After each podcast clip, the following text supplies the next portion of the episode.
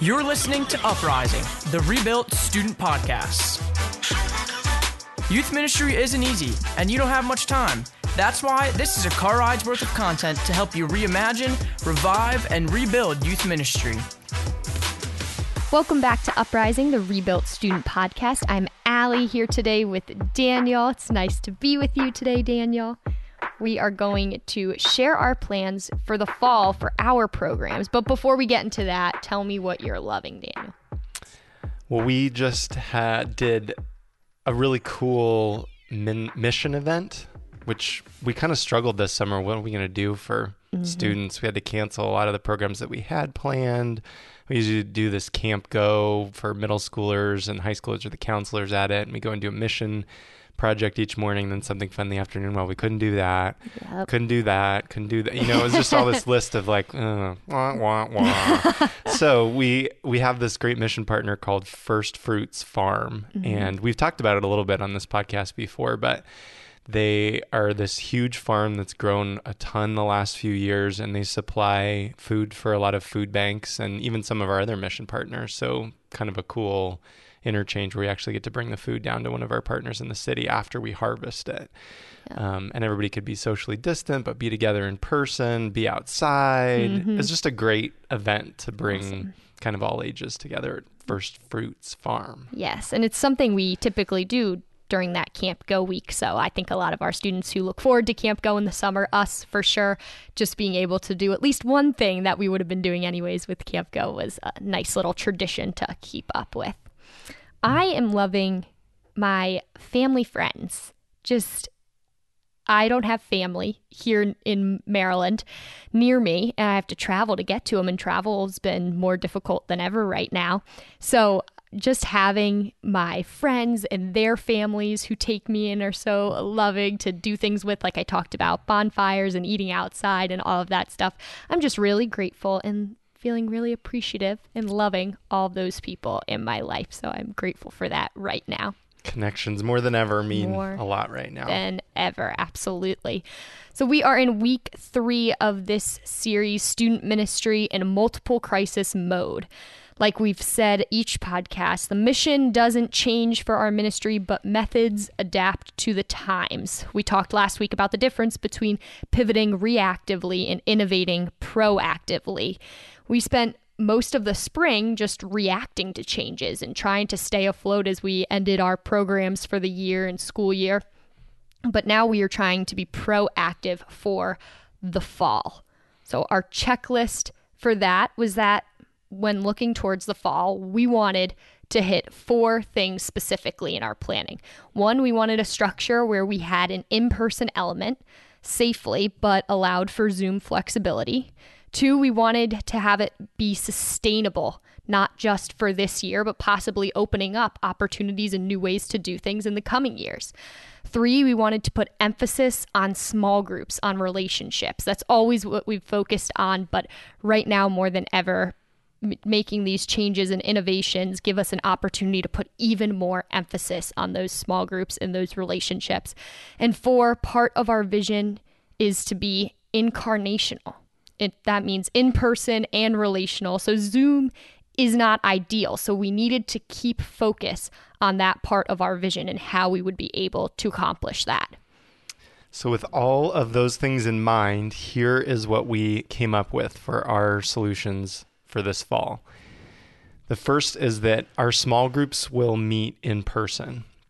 So, that's the incarnational aspect. Now, where they meet is changing we're going to give them the opportunity for most of our groups, um, a little bit younger middle schoolers, we're still going to have them meet just at church. Mm-hmm. But the other small groups can meet in homes or in public places. They can meet in parks as long as the weather allows for that. And we're going to have the church open at specific times where those small groups can meet on our campus. But we're not facilitating the program for them like we have in the past. Mm-hmm. It's going to look a little bit different. Um, we'll explain that in a second. And the when, so that's where, the when small groups meet is going to be adaptable. And we like this strategy because we've had, a, it's a little tricky having a program that's at a certain time every week to recruit the leaders, to find the right time that works for everybody. Mm-hmm. There is no perfect time. No matter how much you move your program around or if you offer it at multiple times, it's always challenging to find enough people and leaders. So this allows for a little bit of that ad- adaptability um, when small groups can meet. So they would choose the time in the day to meet. Now, one of the concerns about this whole thing is the safe environment. So we need to make sure that we have two adults and that we have clearance for all adults. So if it's hosted at one of the small group members' homes, their parents also need to be cleared through our system um, to be able to be in contact with teens um, in that ministry. So those are kind of the basis for our small groups meeting in person. That's kind of the first solution that we came up with. Yeah, and like we said, as part of our checklist, we're putting emphasis on those small groups and those relationships.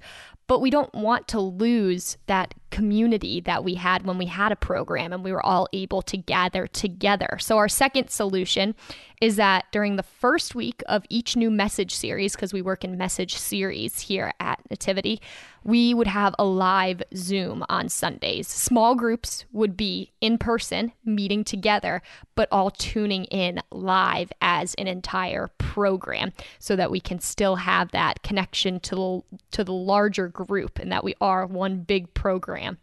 The energy around these special meetings will kind of remind them of the energy of when we're all able to play games and we're all worshiping together and there's music and lights and all of that exciting stuff. So having those special meetings not every week but just the to kick off each new series to keep that energy up and then we can continue with in-person meetings for future planning too as well. Yeah, and one thing that we didn't say in all of that is when these small groups are meeting in person, we're going to have the first week of a new message series, a live Zoom, which is at a particular time on Sunday, mm-hmm. although we'll record that, I think, as well. Mm-hmm. But then the rest of the time when they're meeting, we're going to structure it kind of like our adult small group program works, which is there's going to be a video message. Um, we're going to record our student band doing some worship, and then we'll have small group questions or activities for them. So that's what they're going to be doing on a regular basis in that small group time on those weeks when we don't have a live Zoom.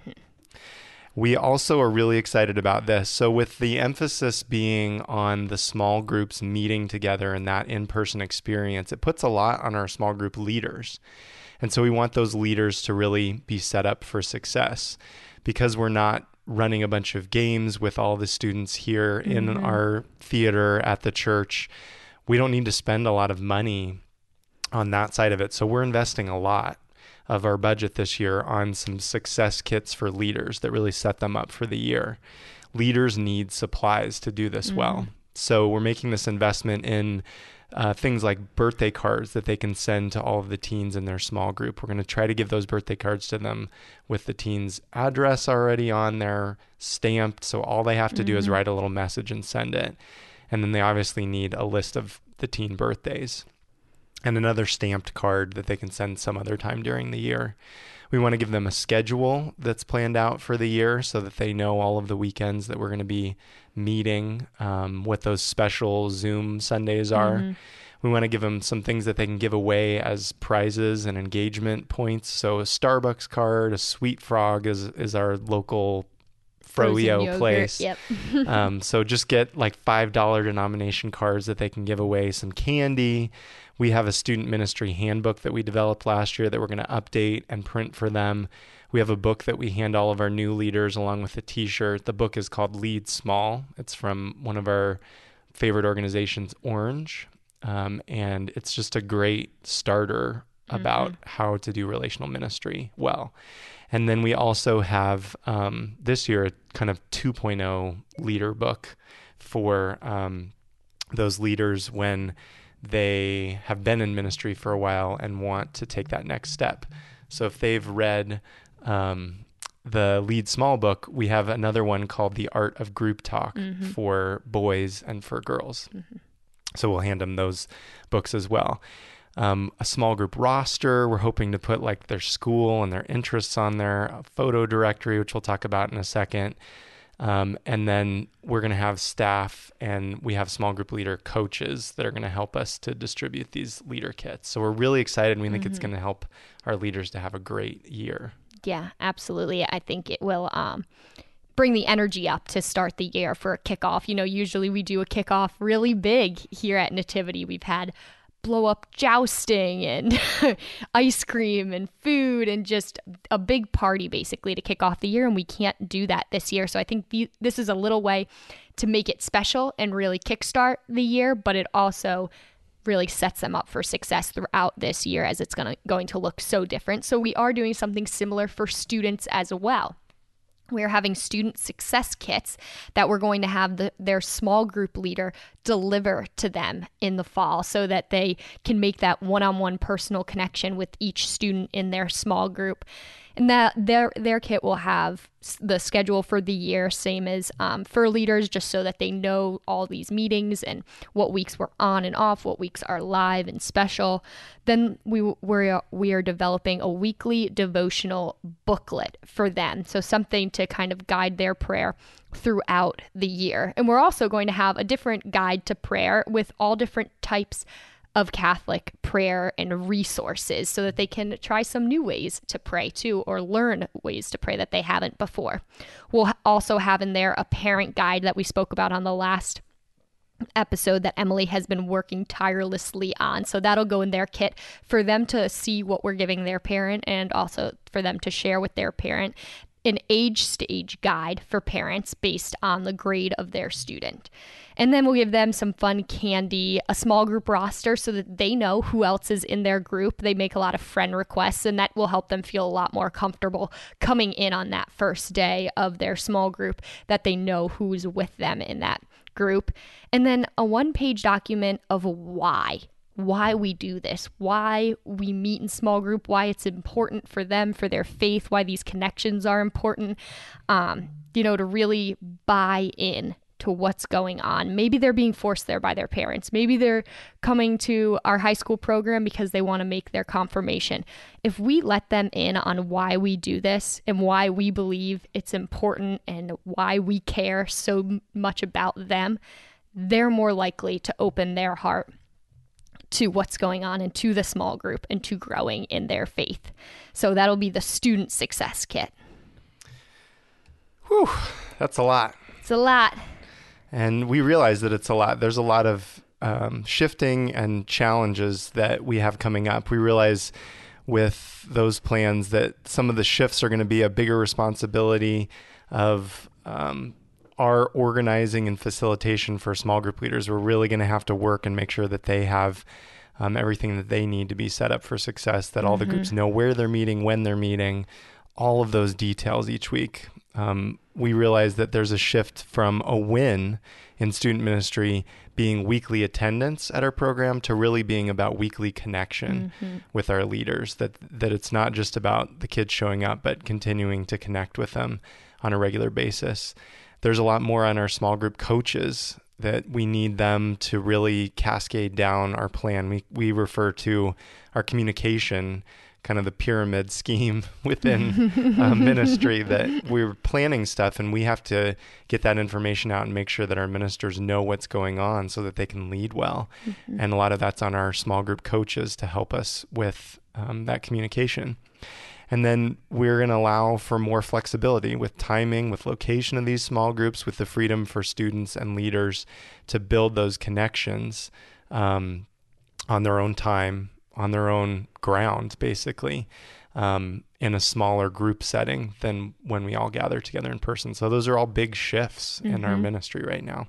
Yeah, and along with shifts, like you said, comes challenges. You know, this is we're just trying this out for the first time. We don't know exactly how it's going to look and work perfectly smooth. I'm sure it won't. Um, but we are trying it and we are moving forward and we have some challenges that we've already faced or that we know will be challenges and i'm sure we will come into contact with more as we go through this year just step one of organizing everything has been a huge challenge that's a it's a lot of moving part It's a lot of groups, a lot of people, a lot of information, a lot of planning and organization. So, trying to do all that has been a challenge and a learning process that I'm sure as we continue, we'll find better ways to do it well. But right now, we're just all still figuring that out. Another challenge for us is how to get teens in small groups at the right times and in the right place with the people, with friends that they feel comfortable with or they requested, with leaders. A lot of our teens are moving up. Um, in the program, and there we like the leader to stay with the same small group. That's our goal. But planning that with this new format of different times and of the day, different days of the week that's small groups are meeting is definitely a challenge trying to get that organized and then making sure that we as a staff are aware of who is meeting where and when that two leaders are there for safety protocol and all of those things so managing all of that just pulling together all of the supplies for the leader success kits, the student success kits, and everything else that we're planning throughout the year. Supplies is just a challenge. And then finding this new weekly routine. I think it's going to be a challenge on every single level of our ministry. As a staff, it's going to be weird for Daniel and I to not have 250 teens running around us on a Sunday afternoon. It's going to be weird for that change in our weekly routine, but then leaders, it's going to be a change for them. It's going to be a change for the students. It's going to be a change for the parents to manage this new way of meeting in time. So it's all challenges that we will face and we will discover more as we move along. But we have tried to identify as many as we can, acknowledge, and plan the best we can for these challenges right now. Yeah, it's kind of the um, ready, fire, aim yep. rather than ready, aim, fire. You just go and you learn as you go. Exactly, exactly. Well, we are ending with one bright idea. Daniel, you teased our bright idea a little bit in those leader success kits. So you want to tell them a little bit about it? Yeah, our bright idea for today is to develop a photo directory. So when we have our teens register this year, we're going to follow up with them and ask them to submit a class photo or another picture of themselves.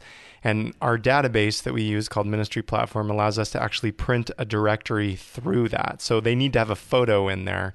Um, but once they do, we can print directories for our leaders. Um, I've also done this outside of that um, ministry platform tool. I've just done it using Microsoft Word and mm-hmm. Microsoft Excel mm-hmm. and put photos in. It is a little bit it's of a, a, labor of love. It's a little tedious, but it's so worth it. It's so helpful for leaders if you can pull that together, um, especially with virtual ministry these days. Mm-hmm. Everyone's favorite word is their name. Mm-hmm. And if you can put that name with a face for your leaders, so helpful. Leaders and students in that directory um, to help them be able to recognize who's in your ministry. Absolutely. Great, bright idea. Well, thank you all for joining us today on Uprising. We love you guys. Join us next time when we discuss recruiting ministers in this uncertain and strange season.